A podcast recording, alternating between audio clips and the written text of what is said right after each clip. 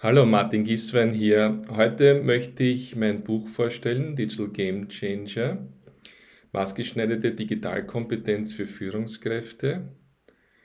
Es beschäftigt sich in drei Abschnitten mit Digitalökonomie, also alles das, was wir brauchen, um in traditionellen Unternehmen mit den Mitteln und mit dem Verständnis und den Methoden der Digitalwirtschaft erfolgreich zu agieren.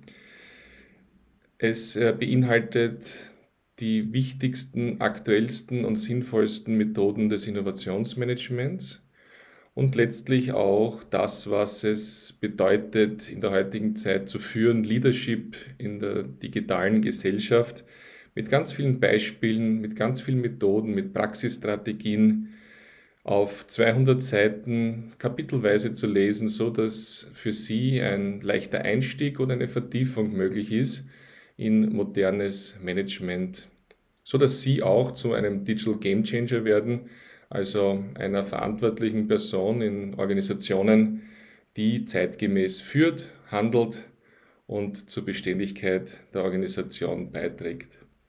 Ich habe sehr viel ähm, Feedback bekommen von Lesern und Leserinnen, dass insbesondere mein sehr persönlicher Einstieg am Anfang ins Buch Ihnen gut gefallen hat, dass das äh, das Verständnis gegeben hat, warum ich dieses Buch geschrieben habe und warum ich über 1000 Führungskräfte pro Jahr trainiere, coache, unterstütze, in Projekten unterstütze.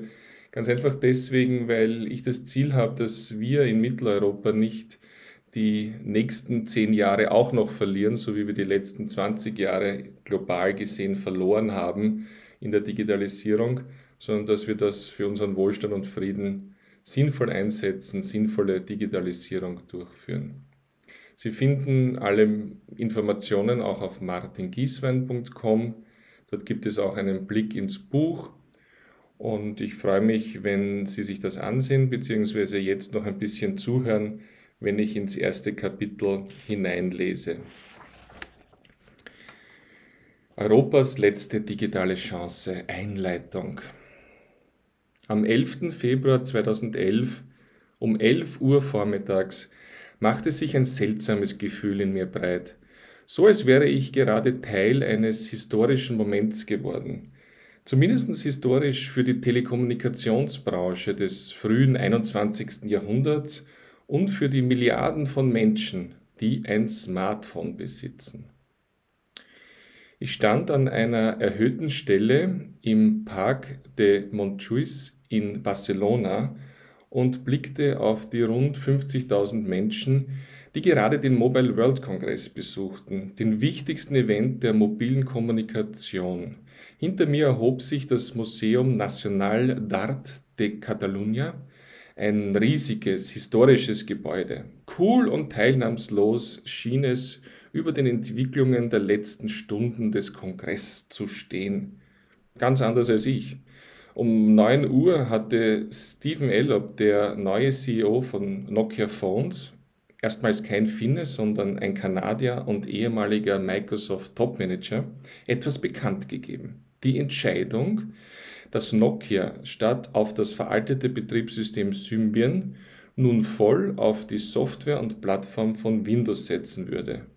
Microsoft Windows mit unter einem Prozent Marktanteil in einem Markt, der in den letzten Jahren von einem beispiellosen Aufstieg des iPhone und der Android-Smartphones von Samsung dominiert wurde. Ich war persönlich betroffen, sehr betroffen. Erst einen Tag zuvor hatte ich als Country Manager nach einer schlaflosen Nacht eine Reduktion der erwarteten Verkäufe von mehreren Millionen Euro an meinen Regionalchef gemeldet.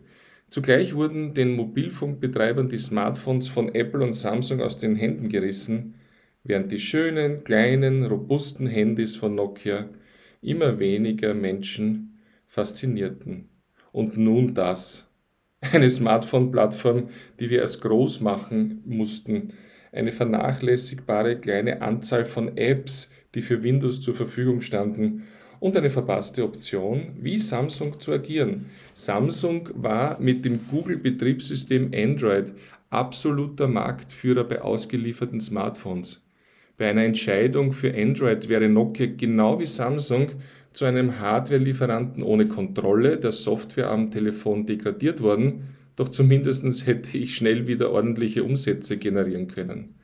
Das Museum Nacional d'Art de Catalunya warf unbeteiligt seinen Schatten, der sich als Vorbote für die kommenden Jahre herausstellen sollten. Es folgten harte Zeiten für die Mitarbeiterinnen und Mitarbeiter von Nokia Phones. Wir kämpften mit allen Tricks um den Smartphone-Markt, nicht als Marktführer, sondern als Challenger. Wir zahlten App-Entwicklern namhafte Beträge, damit sie auch für Nokias Windows-Plattform die Apps programmierten, die sie freiwillig und kostenlos für die App Stores von Google und Apple erstellten. Wir stützten unsere Geräte preislich, wo es nur ging. Mit dem günstigsten Gerät schafften wir unseren regionalen Rekord. Magere 16% Anteil am Smartphone-Markt in Polen für ein paar Monate. Vor einigen Jahren hatten wir global 60% des Handymarktes besetzt. Während dieser Sisyphus-Arbeit bis zum Verkauf von Nokia Phones an Microsoft im Jahre 2014 machte ich weiter Karriere. Ich wurde zum General Manager von vier Länderniederlassungen und Marketingdirektor für Zentral- und Osteuropa von Polen bis nach Israel. Es war ein paradoxer persönlicher Aufstieg in einer Zeit des Abstiegs von Nokia Phones, die im Endeffekt zu einer Vernichtung von, 6 und, pardon, von 65 Milliarden US-Dollar an Börsenkapitalisierung und 50.000 Arbeitsplätzen führte, die meisten davon in Europa. Viele Meilensteine markierten meine Zeit dieser persönlichen Zerrissenheit, teils einzigartiger, teils trauriger Natur. Ich hatte die Chance, als einer von 38 lokalen Führungskräften aus verschiedenen internationalen Märkten direkt mit Stephen Elop zusammenzuarbeiten. Er versuchte das Ruder des Konzernschiffs mit Hilfe des direkten Kontakts zu uns im Markt und gegen eine Dämmschicht der alteingesessenen Vice Presidents Führungsebene herumzureißen, herumzureißen. So bekam ich ein Verständnis von Change Resistance in großen Organisationen. Ein Presseinterview mit mir ist ein weiterer persönlicher Meilenstein, wobei der Artikel peinlicherweise immer noch online verfügbar ist. Es zeigt so etwas wie Kadavergehorsam, als ich 2012 sagte, die Magie des iPhones ist gebrochen. Nokia ist der wahre Innovator mit einer 48 Megapixel Kamera. Die eindringlichsten und traurigsten Meilensteine sind aber die von mir durchgeführten Kündigungen, mit denen ich von vielen tollen und treuen Nokia-Kolleginnen und Kolleginnen beruflich Abschied nehmen musste. Der Beginn einer Mission. All diese Erlebnisse sind die Grundlage für meine berufliche Mission. Nie wieder sollen die fünf fundamentalen Managementfehler von Nokia einer anderen Firma zustoßen. Niemals soll eine europäische Firma aus Mangel an Digitalverständnis seines Managements zugrunde gehen. Und alle Firmen der europäischen Realwirtschaft sollen mit Innovation und guter Führung die Basis für wirtschaftlichen Wohlstand in unseren Ländern bilden. Das war der Einstieg in mein Buch und dann geht's los, genau mit dieser Digitalökonomie, mit diesem Digitalverständnis, mit Innovationsmanagement und guter Führung. Wie gesagt, mit vielen Beispielen, mit globalen und lokalen Betrachtungen, mit Praxisstrategien. Es würde mich sehr freuen, wenn ich Sie begeistern kann, einen Blick ins Buch zu werfen und freue mich sehr auf Ihr Feedback. Meine Arbeit ist nicht, vielleicht nie abgeschlossen, aber gemeinsam mit Ihnen können wir einen Schritt in die richtige Richtung setzen. Martin Gieswein. martingieswein.com. Vielen Dank.